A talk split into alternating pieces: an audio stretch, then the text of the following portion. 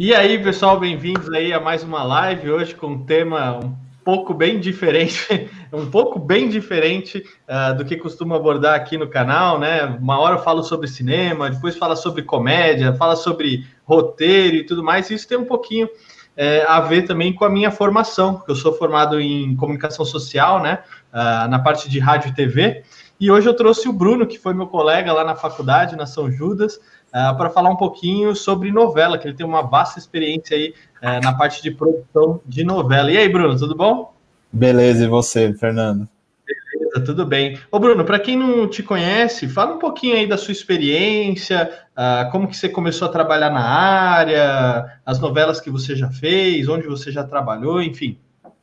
Bom, eu sou o Bruno Stoani, né? Claro, é, fiz faculdade com o Vitolo, como ele falou, com o Fernando, né? Que a gente chama, eu chamo ele de Vitolo porque tinha um monte de Fernando na sala, assim como tinha um monte de Bruno, acho que tinham três ou quatro Brunos na nossa sala.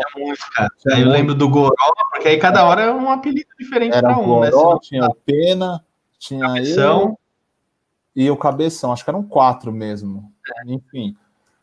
E aí eu comecei, na verdade. O Roger, o Roger não era Bruno também? O Roger? Não, acho que não.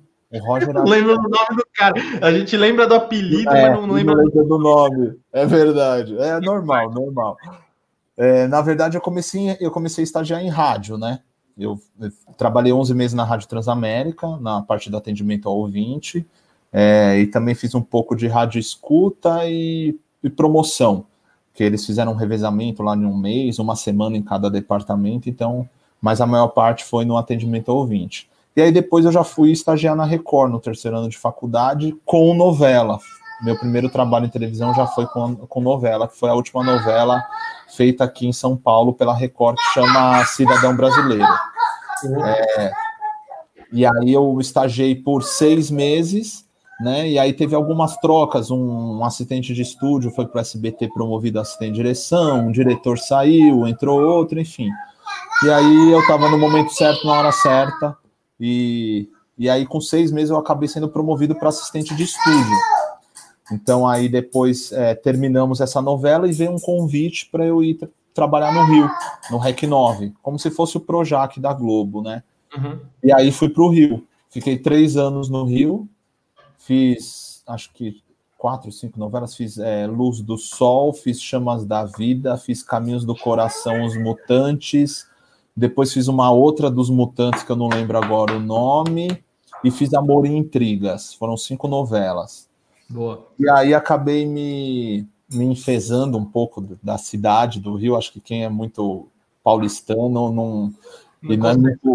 tão, tão bem é, assim. Eu não sou tão fã de praia, né? Até ver pelo meu bronze mesmo, né? O bronze palmito. Então, é, acabei tendo muitas saudades da família, amigos, da cidade. O atendimento de São Paulo é difícil você encontrar nos outros lugares, em outras cidades. E aí acabei voltando. Aí eu voltei, aí eu fui trabalhar na Band, fiz é, Miss São Paulo, fiz o Festival Folclórico de Parintins, que é muito legal, tem muita gente que não conhece, é como se fosse um carnaval dos bois bombás lá de Parintins, né? Que é, Parintins fica no, no coração da floresta amazônica. Então tem muitos artistas que saem de lá e vêm fazer o Carnaval do Rio em São Paulo, aqui, carros alegóricos e tudo mais. É bem interessante. Que louco. É, foi bem legal. Fiquei 40 dias lá. Nossa, é, bastante. É, bastante tempo. Foi, foi até louco, porque eu voltei dia 1 de maio, eu lembro até hoje, porque foi né, feriado, e acho que dia 20 e pouco de maio eu já estava viajando para Parintins. Tipo, eu não cheguei nem a ficar um, um mês assim parado aqui, graças a Deus já arrumei o trabalho. Aí eu, aí eu saí de lá, voltei, fiz uns trabalhos numa produtora, depois eu fiz o Troca de Família na Record. Uh, aí voltei para a Band, fiz Miss São Paulo, Miss Brasil e, e, de novo o Festival Folclórico de Parintins. E aí eu fui para o SBT. Aí fiz duas novelas lá, Corações Feridos e Amor e Revolução. Aí no meio de Amor e Revolução saí, voltei para Record, fiz o Hoje em Dia, né? Fiquei dois anos no Hoje em Dia. E aí voltei para SBT, olha, né? Parece vai e volta, né? Vai e volta. Nossa Senhora. Aí voltei, aí fiz Chiquititas, fiz Cúmplices de um Resgate, que já são as novelas infantis. Aí no meio da novela eles acabaram me mandando embora em Cúmplices. E aí eu fiz o Masterchef, a produção técnica. Eu pensei que você tinha feito carrossel também. Não, carrossel eu estava no Hoje em Dia nessa época. Mas se eu não tiver, é porque eu pedi para sair para ir para Record. Se eu não tivesse pedido, eu teria ficado lá e teria feito com certeza. É, aí também eu fiquei três meses fazendo o Masterchef e aí me chamaram de volta para lá. E aí eu voltei. E aí tô lá até hoje. Aí terminei Cúmplices, que tava os, os finais das gravações, fiz Carinha de Anjo, As Aventuras de Poliana, e agora a gente estava começando a gravar Poliana Moça, que é uma parte 2 da novela, mas aí paramos por causa da pandemia, né? Sim, não tem... E aí fiz alguns outros trabalhinhos também de frila, né? De é, uma. Sabe aquele canal I? Agora eles passam filme, né? E Entertainment Television. Ah, sim, sim, sim Agora sim. É, só, é só I não é mais Entertainment Television, virou só o I com exclamação. Tá. Então agora eles passam filme, então eles, é, eles fazem umas sketches. Tem, uma, tem quatro atrizes que, que tem uma companhia que chama é Cia de Quatro. Então é tipo um humor. Então elas fazem sketches de humor em cima dos filmes. Então uhum. já, é, já, gravamos duas temporadas já desse job. Que um amigo meu tem uma produtora e acabou me chamando para fazer assistência de direção nesses dois trabalhos. Boa. que foram bem bacanas. E é isso. Legal. Ou seja, é isso. História para contar já, né? Ah, com certeza. Já são 2005, são 15 anos já, né? É, Trabalhando você, você até interrompeu a faculdade lá para poder fazer, começar a trabalhar e tal, essas coisas assim. Eu ah, acho que você foi um dos primeiros da turma, inclusive, que começou a trabalhar na área, assim. Eu é, acho. que sim, é porque a nossa sala, a nossa sala era grande, né, Fernanda? Era no começo, né? É, no primeiro era quase 100 pessoas. 80, né? aí é. depois eu sei que se formaram, no ano que eu me formei, se formaram 30. Caramba, é, eu lembro que no segundo ano caiu acho que umas 60, e no terceiro também já estava em 40 e poucas pessoas, se não é. me engano. Na Diminuiu nossa turma. É. Diminuiu bem, é. E eu tenho até que agradecer você, Fabrício, Nicole, né? Enfim, porque quando eu fui promovido lá, a produtora executiva me chamou e falou assim: Olha, Bruno, a gente quer te promover e tudo mais, só que é o seguinte: a sua prioridade não vai ser mais a faculdade, vai ser aqui. Então, tinha muitas vezes que eu faltava, eu quase peguei DP por, por falta mesmo, né? Porque às vezes vocês assinavam a lista para mim, é, colocava meu nome às vezes nos trabalhos e tudo. Eu lembro até de um professor que eu não, que eu não lembro o nome dele, que ele é, era de TV.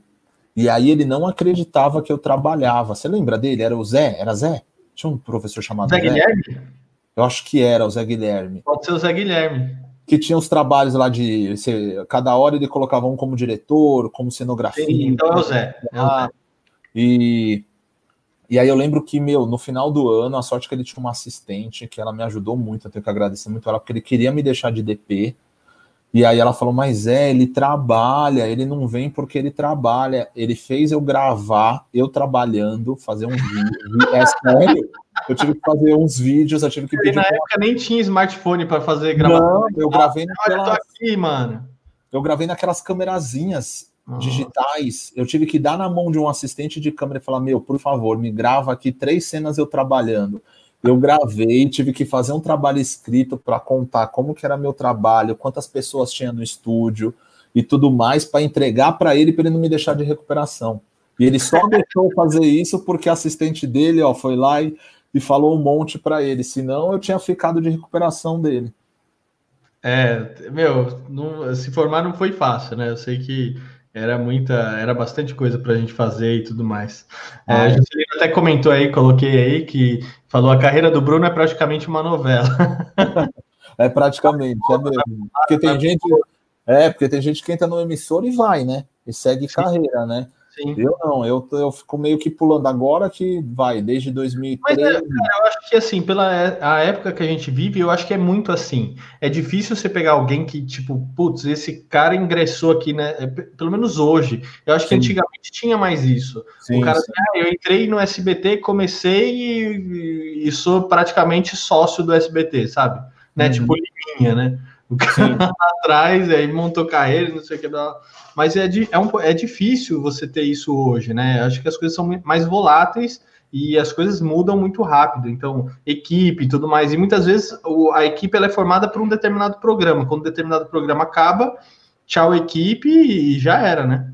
Exatamente. Não, eu acho até bom, porque é, você acaba conhecendo outras pessoas, né? Você não ficando na mesma emissora, outros métodos de trabalho, porque vai ter emissora que é de um jeito, tem emissora que é de outro, tem produtora que é de um jeito, tem produtora que é de outro.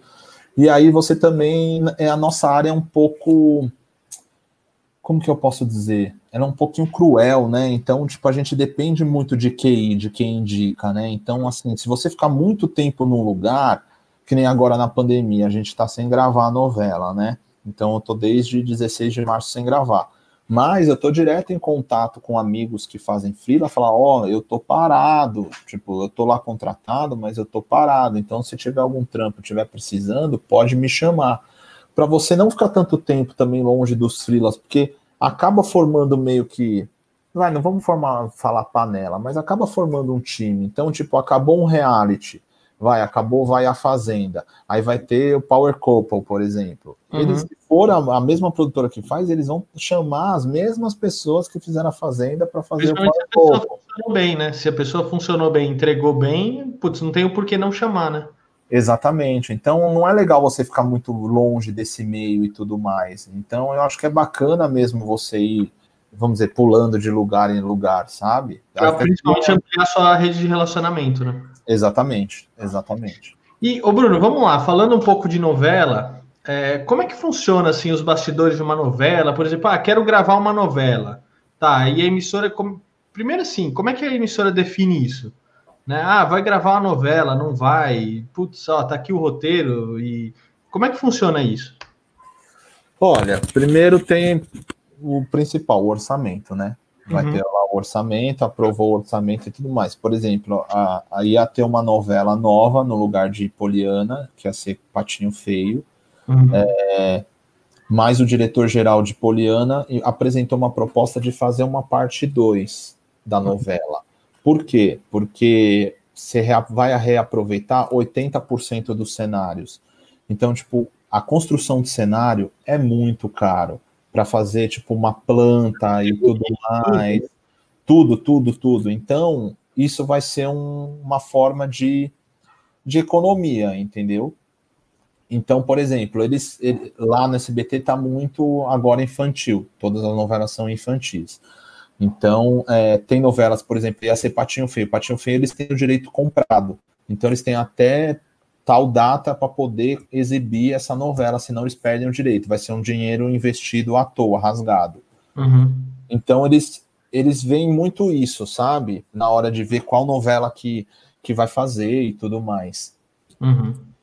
É, e aí, apresentado assim, é que lá no SBT é a Dona Iris, né? A autora, que uhum. é mulher de Silvio Santos né? Então, tipo, o que ela falou, tá falado. Então, ela apresenta lá o, a novela e tudo, e aí aprovou a novela, aprovou a novela. Aí eles vão para os perfis dos personagens, e aí vão atrás dos perfis do, dos personagens. faz um casting. Isso. É claro, aí tem a sinopse que passa para os outros departamentos para começar a pré-produção de cenário, de figurino, de tudo, né? Caracterização e tudo.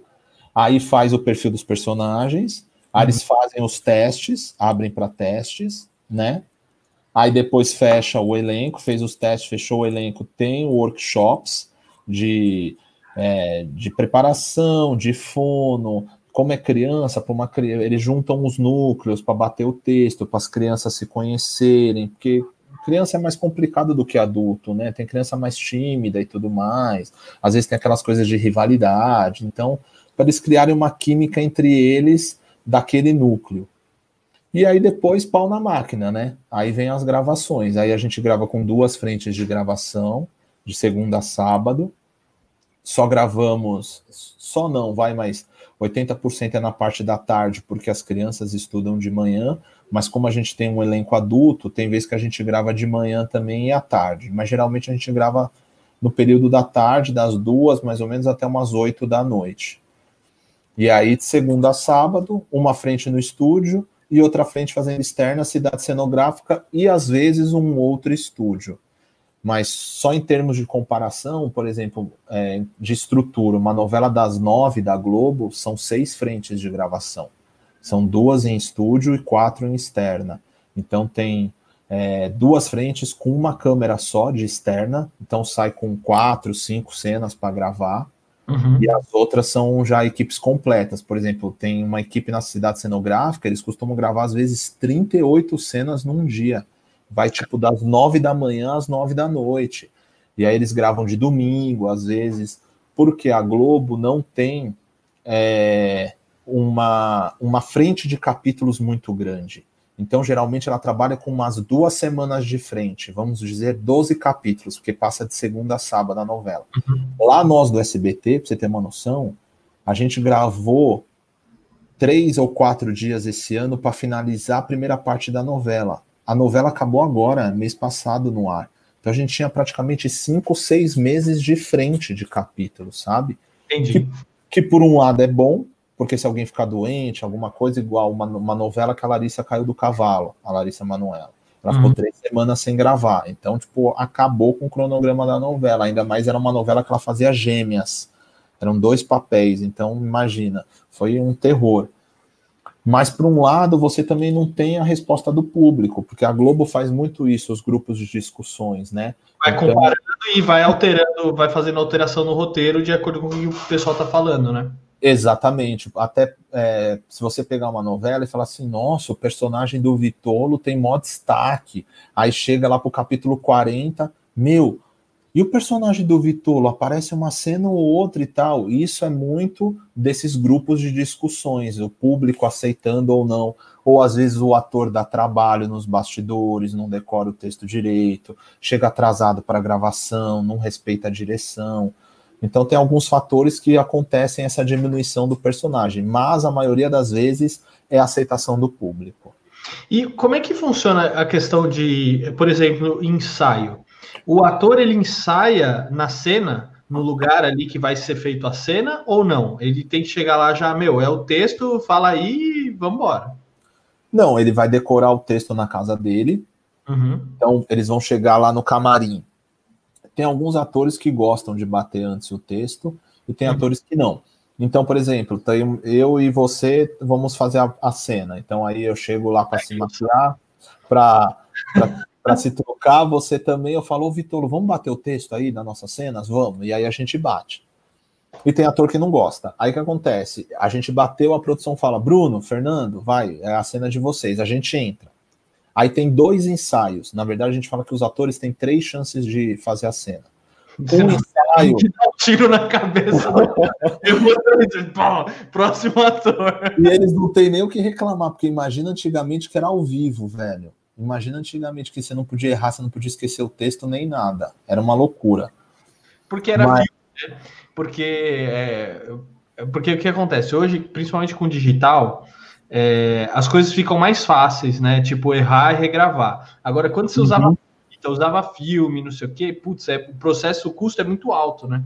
Com certeza. Mas assim, ainda também não dá para ficar errando toda hora, porque o custo da produção é alta. Você tem funcionários, você tem um monte de coisa ali rodando que, meu, vai que não dá para ficar gravando amanhã, entendeu? Exatamente, igual você pega um roteiro da Globo de 38 cenas para gravar. Eles querem que você grave as 38 cenas naquele dia, não quer que cancele ou pendure nenhuma cena para jogar para outro dia. A ideia é gravar. Eles têm um cronograma de quantas cenas tem que gravar no dia para gravar toda a novela em seis meses, por exemplo. Então, como você falou, não pode ter uma manhã toda. Claro, se for uma cena de um acidente, é, explosão, uma cena mais trabalhosa, tudo bem, claro. Tudo bem, que tem essas coisas assim, aí Sim, complica mais. Aí complica mais. Se não, é, é pastelaria mesmo. É vai, grava, grava, grava, grava, grava. Então aí chamam a gente para entrar. Aí tem um ensaio a frio que a gente fala, que é um ensaio com o diretor. Então, tipo, ninguém sabe. Assim, o diretor às vezes passa, chega um pouco antes e fala: Ó, oh, a primeira cena eu vou fazer assim, assim, assim, assim. E tem vezes que não. Então, todos os departamentos com os atores nesse ensaio a frio vão saber como o diretor vai marcar a cena. Então, ó, Fernando, você começa sentado nessa cadeira, o Bruno vai bater na porta, você vai levantar, vai abrir, e ele vai passando as marcações. Quando você senta, quando você levanta, é, pega um copo d'água, serve um copo d'água, enfim, todas as ações. É, necessariamente elas não vêm previamente no roteiro, né? Às vezes vem, às vezes não. Né, vem nas rubricas, tipo, ah, Fernando pega e olha o celular nesse momento. mas não quer dizer que o diretor tem que pegar e seguir essas marcações, entendeu? Ele pode não fazer essa marcação, ou ele pode fazer essa marcação mais para frente da cena ou mais para trás, conforme ele quiser. Isso se o autor permitir, porque tem autor que tem que seguir o texto do começo ao fim, sem pôr caco nenhum. Caco a gente chama quando o ator coloca fala que não existe no roteiro, uma fala dele, um, um improviso, sabe? Então aí tem esse ensaio com o diretor, aí ensaiou a cena, ok, então vamos. Aí vai ensaiar com câmera, a gente fala em ensaio para as câmeras, mas na verdade é para todo mundo, é para áudio, para luz, para câmera, para arte, figurino, e aí tem a gravação. Então funciona assim. E tem, durante esse ensaio, essa marcação tudo mais, e depois durante a gravação, tem alguém que fica acompanhando o texto, o roteiro na mão, né? Do, e vendo o que os atores estão falando, certo? Certo. Como é, quem é essa pessoa que faz isso?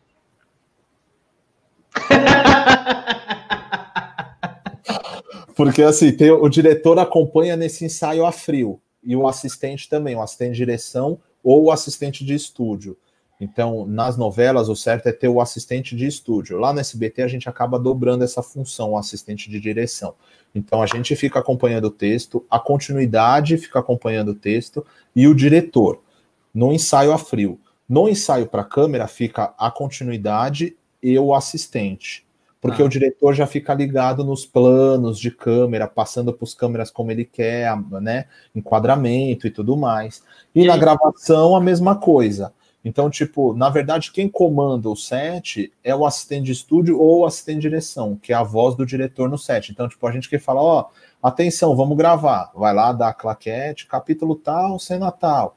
VT rodando, atenção, ação. E aí a gente que para. Ah, e a pessoa fala, esqueci a fala. Ah, a fala é essa, essa, essa.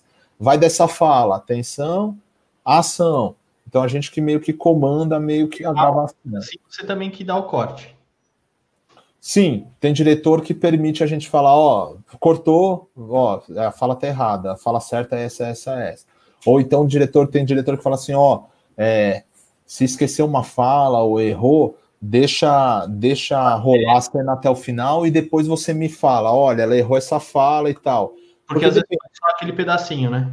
Ou faz só aquele pedaço, ou dependendo da fala que esqueceu, porque assim, toda cena tem um objetivo para passar. Então, às vezes, uma ou duas falas da cena é o que importa. Tipo, uhum. ah, tem uma cena lá que eu vou contar que, ah, o Fernando, quem matou o Fabrício foi o, o Roger. Vai, o Fabrício morreu. o Roger. Só que antes disso, a gente fala sobre N assuntos. Mas o importante da cena é eu te contar isso, que você vai ficar sabendo disso e às vezes o público vai ficar sabendo disso.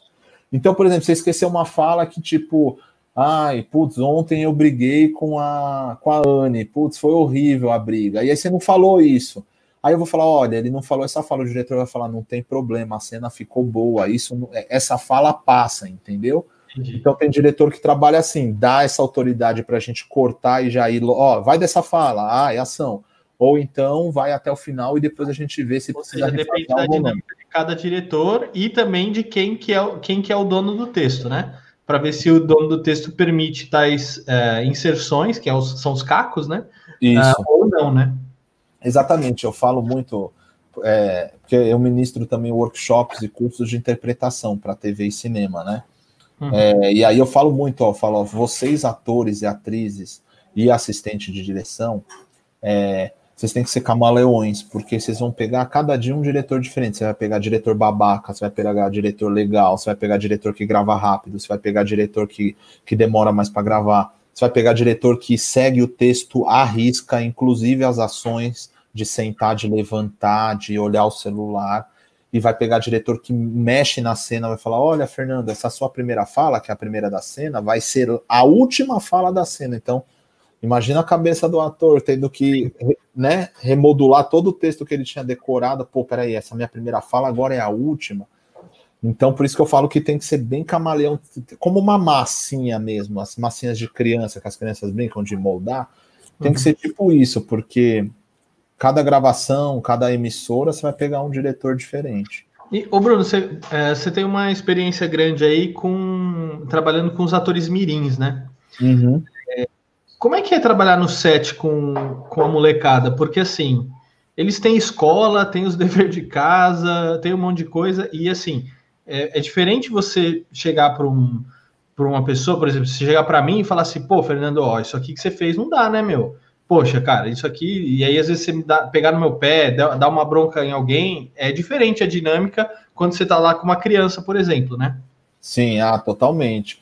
Eu tento levar muito igual você falou. Eu tento deixar parecido com os adultos, mas de uma forma mais sutil às vezes até sai uns porra e tudo mais, aí as crianças falam, nossa, eu falei, pô, foi mal, foi mal. Mas, meu, presta atenção, né, ó.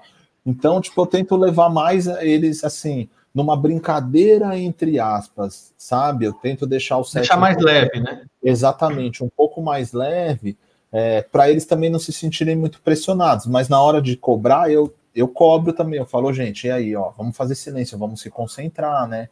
E aí, por exemplo, lá no SBT, uma psicóloga acompanha a gravação. Então, tipo, se eles estão muito, muito, muito terroristas, atentados, assim, fazendo muita coisa, muita bagunça, ela já dá um puxão de orelha neles. Então a gente meio que tem esse resguardo, sabe? Mas é, é um jeito diferente, sim, porque você tem que saber também usar as palavras, né? Você tem que usar umas palavras mais simples para eles poderem entender o que você quer né? Já diferente do adulto, né? Que você pode dar um leque maior de exemplos do que você gostaria do que para E o adulto também já tem uma experiência, muitas Sim. vezes, já trabalhando na televisão e tudo mais, meu, já está acostumado, entendeu? Eu lembro, eu fui num set da, da Samsung uma vez, de uma publicidade da Samsung, e, cara, tinha quase 80 pessoas dentro do set. Só que o set é. era um apartamento de tipo é, era um apartamento gigante, mas, meu, imagina 70, 80, 80 pessoas. Né? E aí, assistente diretora chegou uma hora que tava muito barulho. Ela, cala a boca, todo mundo! Ah! Aí, meu, todo mundo a cabeça assim, falando. Então, assim, tudo bem você até ter esse tipo de questão, porque não é todo mundo adulto e, todo, e tudo mais, né? Aí até dá para encarar esse tipo de coisa, né? Agora, quando é criança, já, já não dá é. muito, né? Mas vou te falar que acontece isso, viu? Igual ela falou, é. ou tipo, meu, silêncio! Ô, oh, isso aqui tá parecendo uma feira, pelo amor de Deus, vamos fazer silêncio e tal. É, porque, tipo, começam umas falas né, baixinhas. Aí um vai aumentando o tom, aí é. o, outro, o, outro, grupinho também já vai aumentando. Quando vê, fica uma feia. E normalmente vai aumentando nas pausas, né? Tipo, quando corta, aí o pessoal aproveita para falar alguma coisa, né? Aí Sim. depois isso aqui fala mais. Aí quando vai ver, já, já, já vira Nossa, uma muvuca. Exatamente, já vira uma muvuca, um barulho danado. Mas é, e aí é, é complicado às vezes, porque é, tem criança que tem um pouco mais do dom, né? Tem assim a facilidade de pegar o jeito de gravar. E tem criança que demora um pouco mais. Então, às vezes a gente sente falta que as crianças chegam um pouco cruz, cruas para é, gente. Nivelado, né? No set, entendeu? Não que elas chegam ruim na questão do texto. Uhum. A gente não tem muito, muito, muito trabalho em, em, eles decorarem, entender, né? Na verdade, é entender e depois decorar o texto, fica mais fácil do que só decorar, porque se esquece uma fala, trava, né? Mas assim, de ter essa coisa com a câmera e tudo mais, de ver como saber o set de gravação. Mas depois de dois, três meses, eles já, já ficam já ligeirinhos, já, e aí flui Ou seja, mais no começo que fica mais pesado, né? Ah, com certeza. Até porque você também não tem tanta intimidade com eles, aí você tem que ir ganhando a confiança e tudo mais. Então, é, é, é, um pouco complicado o começo, mas depois até que não é tanto. Aí você começa a dar cascudo, a xingar, e aí vai que vai. Ô, Bruno, deixa eu te perguntar: você, como assistente de direção, uh, você acaba acompanhando também a pós-produção da novela ou não? Não, não, porque a gente não tem a liberdade de poder mexer na edição, vamos uhum. dizer assim, sabe? É mais o, mais o diretor mesmo que, que acaba acompanhando. Porque também, é, às vezes a gente grava de segunda a sábado, então é difícil a gente ter um tempo para ir acompanhar. Né? Porque enquanto está gravando, já está editando o que foi gravado e assim vai, né? Exatamente. E aí a gente tem que ler capítulo, porque a gente tem que saber toda a história, a gente tem que decupar o roteiro que a gente vai gravar no dia seguinte e a gente tem que decupar o roteiro do que a gente vai gravar na outra semana. Explica um pouquinho que, é, para quem não sabe, o que, que é decupagem. Decupagem é, por exemplo, sai o roteiro de gravação. Então, vai, tem o roteiro de amanhã. Amanhã eu vou gravar 15 cenas. Então, vai ter lá os capítulos e as cenas que eu vou gravar. Então, vai lá, capítulo 1, cena 5. Aí Aí eu vou lá abrir o capítulo 1, cena 5. E eu vou ver o que, que é aquela cena. Se é uma cena, por exemplo, numa padaria, eu vou ter que pedir figuração para padaria. Então eu vou ter que pedir funcionários, eu vou ter que pedir clientes, aí eu vou ter que pedir para arte é, sacolinhas, sacos de pão, doce, enfim, eu vou ter que fazer um pedido de arte em cima desse cenário, em cima dessa cena. Pedido de equipamento, às vezes o diretor quer uma camete, às vezes o diretor quer uma grua, um trilho, enfim. Então a decupagem é você pegar tudo que cita naquele texto lá, de objetos, é, de figuração, de equipamento, e você colocar, né? A gente coloca no e-mail e manda para todos os departamentos. Então a decupagem é isso. Ou então, se é isso para um, uma gravação na semana que vem. Se eu vou decupar um roteiro que eu vou, que eu vou gravar amanhã, eu só coloco quais objetos que eu vou que eu vou precisar para a gravação de amanhã. Então, o que acontece? A gravação é duas da tarde, uma hora eu chego e falo, é, fulano da arte, lá, o produtor de arte, vem cá. Ó, o celular do Vitolo tá aí, o celular do Bruno tá aí, tá. Eu bato todos os objetos que a gente vai gravar naquele cena, naquele dia, de todas as cenas com o produtor de arte para saber se está lá. E para saber, dependendo do objeto, se tem duas ou três opções. Para tipo, ele não chegar com uma opção na hora e o diretor falar assim: putz, mas essa cor não tem, tipo, verde. Ah, tem. Ah, peraí que eu vou buscar. Aí corre lá no almoxarifado para buscar uma cor e é verde. é longe para burro, né? E é longe. Ou se você está numa externa, não, ferrou, né? Você não tem como pegar. Tem que ser aquela cor. Vai, é preto, por exemplo, um fone preto, o diretor queria verde. Não dá. Então, a decupagem é isso. É você ir vendo tudo que, que aquelas cenas, né, pede e você anotar e fazer o pedido ou então cobrar no dia seguinte. Aí cobra lá do, do responsável da equipe técnica, ó, a grua tá certa, o rapaz já chegou e tudo mais. É, ó, porque a grua tem vários metros, né? Tem de 5 metros, 9 metros, 12 metros. Então, enfim, ó, monta aí a grua de 12 metros. É, só que esse monta aí já tem que ter começado quatro horas atrás, né? Ah, com certeza, não tem não, não, não, deu o timing, né? Tipo, dá o tempo. gravar, se quando, sim, falta meia hora para gravar, vamos montar a grua, já acabou, né? Já não com deu certeza. certo. Então a decupagem é isso, é você é, separar tudo que é pedido da cena. E deixa eu te perguntar, Bruno, como eu estava perguntando da edição, é, se o assistente de direção está gravando, o diretor está gravando, quem que acompanha a edição? Então, é, na verdade, eles editam e passam para o diretor geral. Ah, então, o que acontece? Lá, a gente tem quatro diretores. Tem três diretores de cena e um diretor geral. O diretor geral também grava a cena.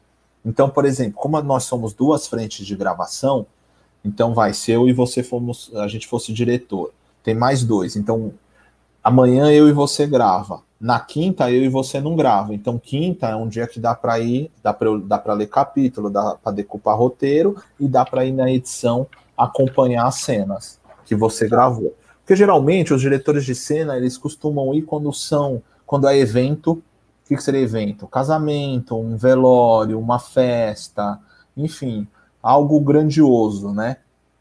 Ou então alguma cena complicada de briga é, ou, ou de muita emoção. Aí ele vai e dá uma olhada. Cena, tipo, habitual do dia a dia, vamos dizer assim, eles não costumam muito usar, porque é, é, é montar, né? É, é tipo, a, é, o editor vai seguir a cena ali e vai juntando os cortes. Se for no estúdio, é mais fácil ainda, porque já vai tudo cortado, né? Então a cena uhum. já vai praticamente editada para o editor.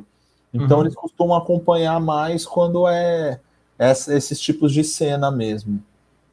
Show. Aí o que acontece? Eles pegam o capítulo, gravam num, num DVD, num pendrive, né?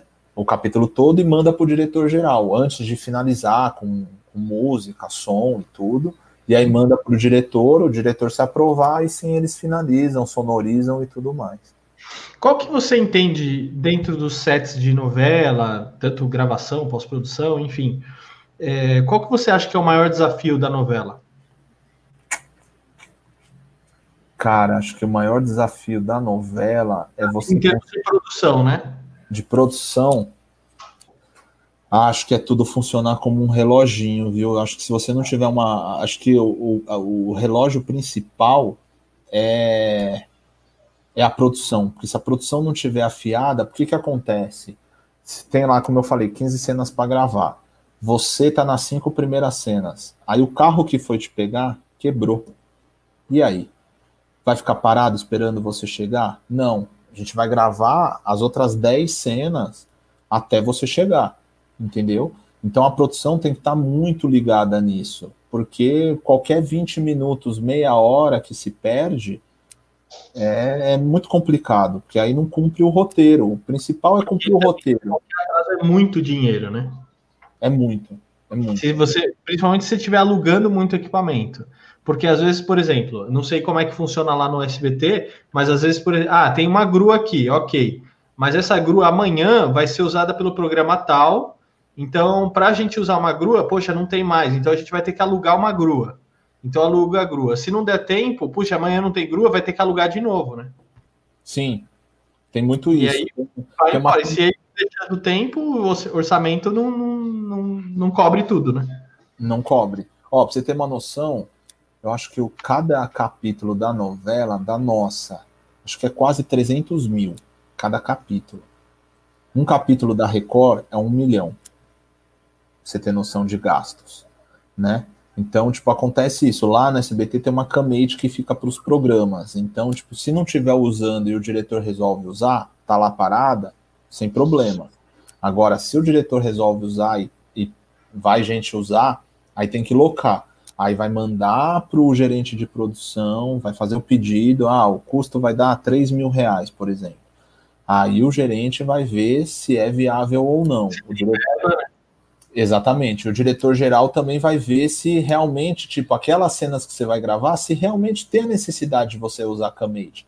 Você não queimar um cartucho, porque às vezes você vai gravar um casamento, uma festa, que aí com a Camate os movimentos ficam mais bacanas. Então, não, ó, não vamos usar nessa sequência. Faz com trilho, porque a gente tem um trilho nosso mesmo, né? Um traveling nosso. Então, vai sempre para a externa e tem um no estúdio. Então, ó, usa o traveling, faz um movimento com o traveling e a Camete vamos guardar para o evento da escola que vai ter. Explica então, pessoal o que é a Camete, só para o pessoal entender um pouquinho.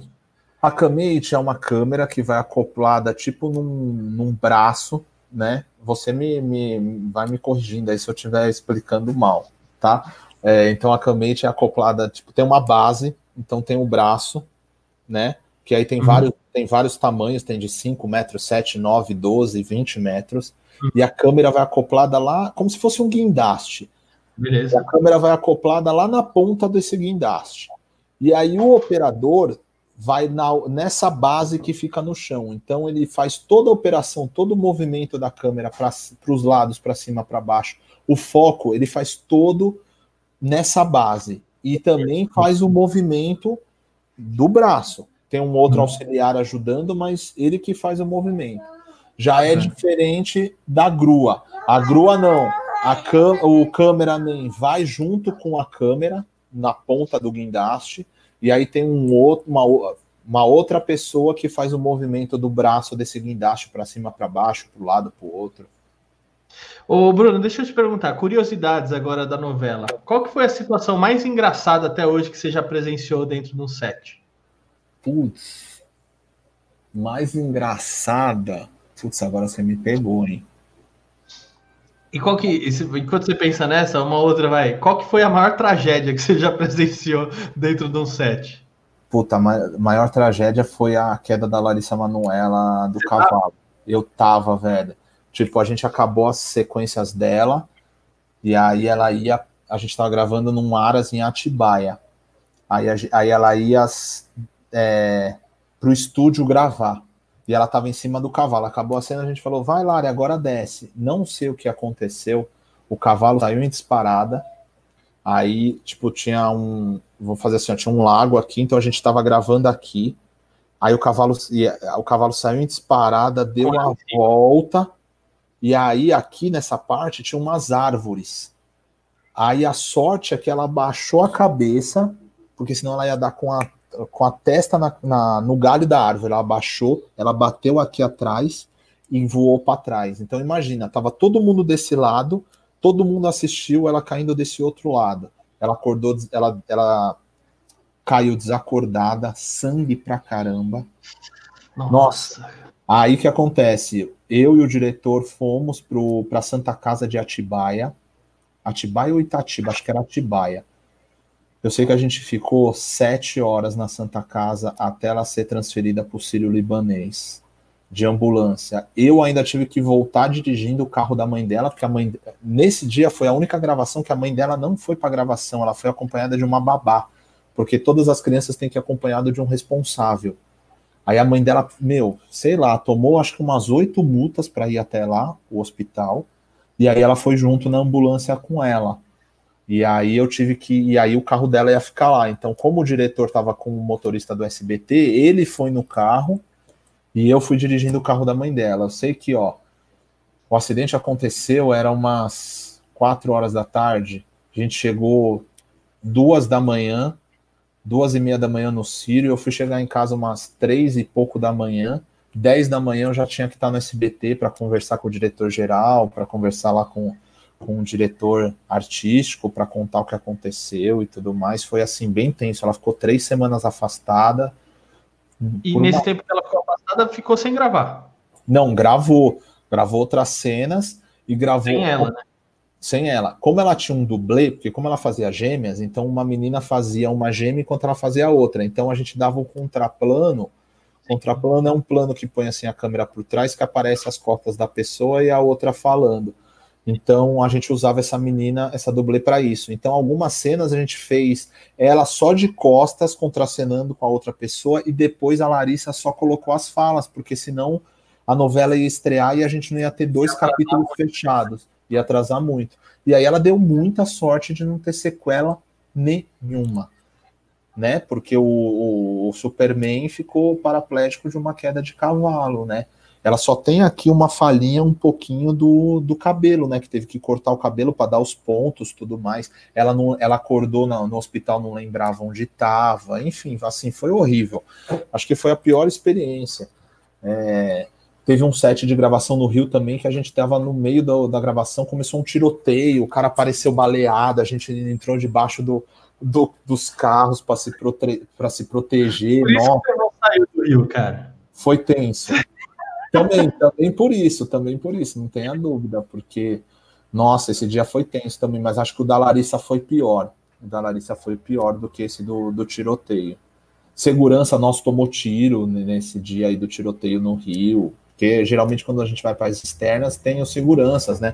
Até para, tipo, sei lá, parar o pessoal, ó, oh, peraí que tá gravando, não passa agora. Porque se, às vezes se as pessoas passam e não olham, tudo bem, mas tem gente que passa e fica olhando ou gravando, e aí não cabe na cena, né? Então, então aí um dos nossos seguranças tomou um tiro, nossa, foi, olha, foi horrível, velho. É, é, é, porque assim, são coisas que acontecem que são imprevisíveis, que você não imagina, né, cara? Putz, como que, né? Putz, caiu e não sei o que e tal, puxa, que loucura, né? É, teve uma, uma situação também, eu tava, a gente estava em gravação e a gente estava gravando com animais também. E aí o. E aí o, o meu pai, ele. A gente estava gravando com um macaco. E o macaco não atacou meu pai, cara. Caramba! É, cara, a, animal, assim. É, você sabe até certo ponto, mas às vezes pode dar cinco minutos neles. É igual o cavalo. O cavalo disparou por qual motivo? Pois é. Entendeu? E ela tava para descer do cavalo, meu. Foi muito louco, foi muito louco. E deu o cavalo mais manso para ela, né? Porque eram aras lá, então tinha vários cavalos. Então deu mais manso, até porque, meu, ela fazia dois papéis. Então, justamente se acontecesse o que aconteceu, ia dar uma, uma dor de cabeça, né? Mas mesmo assim, é, dava é com uma aula disso. Sete, né? Ah, o cavalo é manso. Mas, pô, o cavalo é manso, mas não tem grua, não tem iluminação, não tem um monte de gente, não tem barulho. Né? Aí o cavalo é manso. Aí, de repente, nossa, tem grua de 12 metros, tem traveling, tem equipe, tem câmera, tem 60 pessoas aqui. Aí o cavalo pode ser, pode ter outro comportamento, né? Exatamente, exatamente. É difícil gravar com animal. A gente gravou umas novelas lá que tinha uma novela, essa mesmo que ela se machucou, tinha um cachorro, tinha um gato, um rato e um peixe. Então, tipo, o gato para gravar era também bem complicado, bem difícil para gravar. E o rato, tipo, enfim, o rato tinha que ir gravando vários takes, né? Vai. Tinha uma cena que ele saía da bolsa, então punha lá só um pouquinho ele assim na bolsa. Tá bom, agora põe ele mais um pouco para fora, aí põe ele um pouquinho mais para fora da bolsa. Agora vamos ver se ele cai da bolsa. Ele caía da bolsa, enfim, mas animal é complicado. É, tem, e o Gilberto Miranda, que ele tem muita experiência nessa parte gravando publicidade, cinema, novela com animais, né? É, e ele tem muitos cases assim para contar, e é, é, legal porque assim ele já gravou com todos os animais: é, cavalo, é, tigre, é, papagaio, cacatua, gato, cachorro e tudo mais. E aí são várias histórias, porque realmente animal é um animal, né? É, o Gilberto trabalhou com a gente, acho que foi nessa novela, inclusive, em Cúmplice. Ele trabalhou uns 4, 5 meses com a gente lá. Que legal. Você lembra que animal que era, não? Eu acho que era o cachorro, é porque assim, o, o adestrador do cachorro eram três cachorros, para você ter noção. Um era o original, que tinha uma mancha na língua, vamos dizer assim. Só que ele não latia, então tinha um só para latir. E tinha um outro para fazer as outras, né? Peripécias. Tipo, uhum. Dar patinha, rolar no chão, fingir de morto e não sei o quê. Porque era um, era um labra, era labra, labrador, né? A raça. Uhum. Então, tipo, imagina, eram três cachorros. Aí tinha três tonalidades diferentes, cada um. Mas era, era o que tinha que fazer, né? Mas Porque às vezes não passa, né? Porque tem coisa que a gente percebe, mas aí vai para a TV, tipo, meu, a galera não tá prestando atenção nisso. Sim, o público não percebe, exatamente. É. Que fica reparando nos detalhes, tipo, o cara devia ser continuista e aí o cara repara nas coisas, mas fora isso não tem como. Exatamente, não tem igual agora em Poliana os, os animais eram todos trans, eu brincava. Porque assim, o, é, o feijão, que era macho na história, era fêmea. O Bob, que era, é, o Bob, que era macho, era fêmea. E a vida, que era fêmea, era macho na vida real. Então, imagina, aí tem que tomar aquele cuidado para tipo, o cachorro não sentar e mostrar que não é macho, que é fêmea, sabe? Mas tem gente que fica, como você falou, de olho nisso e fala: olha lá, o feijão não é macho, o feijão é fêmea. Mas, enfim. É... Fica procurando os erros, né? É. E, ô Bruno, quem entrar nessa carreira, assim, seguir carreira com novela, né? Ou seja na parte de atuação, uh, seja na parte de produção e tudo mais, qual caminho que você aconselha o pessoal a seguir? Olha, para a parte artística, para os atores e atrizes, é, eu acho que teatro é fundamental procurar um curso de teatro, quem tem condições, fazer um curso por fora, ou então um curso da escola mesmo, porque eu acho que o teatro, para quem é muito tímido, é para a vida, né? Porque o teatro vai, você vai perder essa timidez, até para você fazer entrevista de emprego, é, apresentar trabalho na escola, na faculdade, ou até no próprio trabalho mesmo. Então, eu acho que o teatro é muito importante. É, e depois procurar uns cursos profissionalizantes, é, workshops, ler muito livro, assistir muita. Por exemplo, você quer novela? Assistir muita novela, assistir muito, muita série. Sabe, se tem um ator que é preferido, assista os trabalhos desse ator, dessa atriz. Eu acho que isso é, já é um bom começo, sabe? E claro, tipo, ah, pegou um personagem, faça seu laboratório. Tipo, ah, que nem você vai fazer um personagem, eu dou isso como exemplo nos meus workshops. É, você já viu Pat Adams, O Amor é Contagioso, com Robin sim, Williams? É sensacional esse filme, né? Sim. Então eu falo, se você vai pegar um personagem de um médico que é um mais descontraído, que nem aquele médico sério e tudo mais, é um bom laboratório você olhar. Não quer dizer que você vai copiar a atuação do Robin Williams nesse filme, mas você vai pegar alguma característica do, desse personagem um tique, o jeito de falar, o jeito de andar, o jeito de se portar. Ou então você vai pegar um. Aí você pega o, o jeito de se portar dele, você pega o tique de um, de um amigo do seu pai que é médico. Aí você pega o jeito de falar de um, de um outro médico que você conhece. Enfim, tem gente que usa muito esses artifícios de pegar amigos, é, parentes, pessoas próximas, vizinhos, para poder fazer esse laboratório do personagem.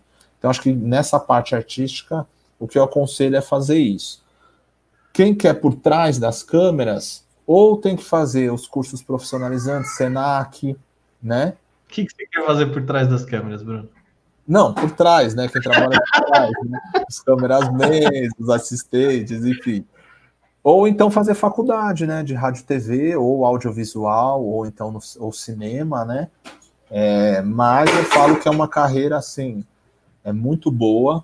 Eu não me vejo fazendo outra coisa sem ser audiovisual. Se acabasse o audiovisual, eu tava lascado. Não, não faço a mínima ideia do que eu ia fazer banco, que eu acho que tem características suas exatamente. Assim, é, ou banco. Eu posso falar, eu fiz comunicação, mas eu sou muito bom com matemática, sabia? Por incrível aí, que pareça. Sério, por incrível que pareça. Quem sabe no banco pode ser uma boa ideia. É... Mas é uma área muito boa. Bem concorrida, mas muito boa, sabe? Eu acho que é, é, é quem quer persistir mesmo e se fazer uma faculdade, tipo, a partir do segundo ano já procurar estágio e e persistir nos estágios, entendeu? Que aí é como eu falei, eu se eu não tiver, ó, porque eu entrei na rádio. Na rádio eu conheci um amigo, que é o Claudinho, que é meu amigo até hoje, ele fazia a EMB Morumbi. Então eu, eu trampei com ele lá três meses só. E aí ele saiu para fazer o programa do Otaviano Costa na Band. Aí eu falei, meu, se você tiver qualquer coisa em TV, eu quero fazer TV, me indica e tudo mais. Não, fica tranquilo, tudo certo. Aí, oito meses depois, pintou uma vaga de estágio na Record, ele me indicou e eu acabei passando. Então, olha que loucura, né? Então, tipo, se eu não tivesse feito estágio na rádio, talvez eu nem tivesse feito estágio na Record. Então, nosso, o nosso meio é muito isso: é você tentar entrar, que é difícil, mas dá para entrar. E se você entrar, você conseguir fazer contato o máximo que você puder. Porque, e assim, e não menosprezar ninguém né? Porque hoje você tá lá, é, que nem, pai, eu encontro, eu, eu vou trabalhar com você, você é estagiário, eu sou assistente, aí eu te menosprezo porque você é estagiário. Daqui a quatro anos, você tá como diretor e eu tô como produtor, tô querendo lá um trabalho, e você fala, é, mas lembra quando eu era estagiário e você me menosprezou? Esse mundo dá voltas. E o mundo de TV, meu, uma hora você tá aqui, outra hora você tá aqui embaixo. Então, Acho que se você tratar todo mundo bem, ajudar, eu, eu sou muito assim, eu tento ajudar todo mundo. Se eu souber, eu vou indicando e tudo mais, enfim. Até indiquei o Pena, uhum. né? Pena foi, fez estágio lá na Record. Depois passou uns anos até descobrir que, que o pessoal da produção, umas meninas pegaram, ele deixou o computador aberto com. Acho que era o Messenger, eu nem lembro o que era aquela época, ICQ, sei lá, Fernando, não lembro. Mas falando, ah, tô aguentando essas chatas aqui, mas daqui a pouco eu vou embora e tudo mais. Eu falei, nossa, meu. Eu, eu fui, eu, as, essas meninas se mudaram para o Rio comigo. Elas foram me contar isso dois anos depois. Eu falei, meu, porque a gente fica preocupado com indicação, né? A gente indica, aí você fala, meu, você, você acaba indicando, tipo, quem você tem confiança que fala que fala, ó, oh, não vou te deixar na mão, essa pessoa é boa e tudo mais. E aí, quando me contaram, eu falei: Meu Deus do céu, porque vocês não me contaram antes que eu comi o fígado dele? É que teoricamente é uma coisa que não era para ninguém ter visto, né? Exatamente, exatamente. Todo mundo acaba falando mal do chefe, né? Putz, cara, Sim. meu chefe tá fazendo uma cagada aqui que você não tem noção. Putz, meu chefe isso, meu chefe aquilo. Só que não é pro chefe saber, né? Exatamente. Só isso. Essa aqui é a grande diferença. Meu, quando elas me contaram, eu desacreditei. Eu falei, nossa, que vergonha. Eu falei, olha, vou te falar. Ah, hoje ele ainda... nem trabalha mais na área, né? Ele tá fazendo não. cerveja hoje em dia. É. Mas assim, não é a... não foi um erro tão né, absurdo. Ah, não, né? não, claro que não. ah, o cara só chegava atrasado, ah, o cara roubou. Putz, é, aí... chegava bêbado, sei lá, é, né? Foi, foi tranquilo. Tanto que elas, elas contaram de boa, nem falaram, tipo, P da vida, vai. Legal. Ô Bruno, eu queria te agradecer aí por ter aceitado meu convite, bater esse papo aí falando sobre um pouquinho sobre o mundo da novela. Acho que foi super bacana, principalmente para quem não conhece, uh, que tem dúvidas aí, quer conhecer um pouco mais os bastidores, às vezes quer entrar é, nesse meio. Então, acho que foi um conteúdo super bacana aí para o pessoal. Imagina, que isso. Eu que te agradeço pelo convite. Vou até aproveitar a sua, sua audiência, vamos dizer assim, né? Fazer um, um merchanzinho aqui. É, quem tem interesse, né, tipo, para começar nesse meio e tal, eu, eu ministro, como eu falei, uns workshops de interpretação em TV. Então, eu tenho a minha, a minha empresa que chama Oficina de Talentos, né? Então, quem quiser segue lá no, no Instagram, arroba Oficina de Talentos Produtora, ou arroba Bruno Stuani, e aí quiser mais informações, manda no direct lá. A gente também está com um curso contínuo de, de TV e teatro, que aí são quatro professores, tem uma fono, tem um diretor, é, eu e tem um ator que dá essa parte de teatro. Então, não tem idade, a gente põe uma idade mínima de sete anos para a criança estar tá alfabetizada. Pode participar. pode participar, se quiser. Sábado agora eu fiz um work, né? Também. E vira e mexe, eu estou fazendo agora uns online, né? Eu fazia presencial antes da pandemia, mas por um lado foi bom porque também agora me abriu esse esse leque do online, né? Que mesmo voltando eu pretendo continuar, porque às vezes tem gente que é do Nordeste, que tem mais dificuldade, fica fora, fora do eixo Rio-São Paulo. Sim. Então tem, às vezes não tem condições, tem condições de pagar o work, mas não tem condições de pagar passagem, hospedagem, alimentação e tudo mais. Então fica pesado. Então, pelo menos agora com online a gente consegue essa aproximação maior. Então, quem quiser, é só mandar mensagem lá que eu, que eu respondo, tá bom? Gente, eu tô, eu vou deixar aí na descrição. É, então, não sei em que momento você está assistindo esse vídeo, mas eu vou deixar na descrição do vídeo aí os contatos do Bruno, os links aí tudo, que aí fica mais fácil, é só clicar aí na descrição. E também aproveita aí, se você ainda não é inscrito no canal, aproveite para se inscrever. Olha quem entrou aí na, na live agora, Thiago Maza. Pô, nossa, quanto tempo, Thiagão, um abraço, hein? Nossa, legal, cara. Legal. Faz tempo mesmo. 2005, 2006 foi a última vez que eu vi o Thiago, cara. Caramba. Então, é, o Massa também estava no grupo de TCC. Ah, estava no seu grupo. Foi o grupo maior e deu várias polêmicas com, com o nosso grupo na, putz, na faculdade. Foi triste. Sério? Meu, eu vou te falar que eu dei uma sorte, que eu peguei um grupo bacana é, para fazer o TCC depois, que eu só fui fazer em 2010, né, o último ano. Eu dei sorte que eu peguei um grupo legal, porque, meu, nossa, é dor de cabeça. Não tem jeito, né? Então é isso, gente. Valeu, até a próxima live. Bruno, aí, obrigado, viu, cara? Imagina, eu te agradeço. Tchau, pessoal. Obrigado aí pela audiência.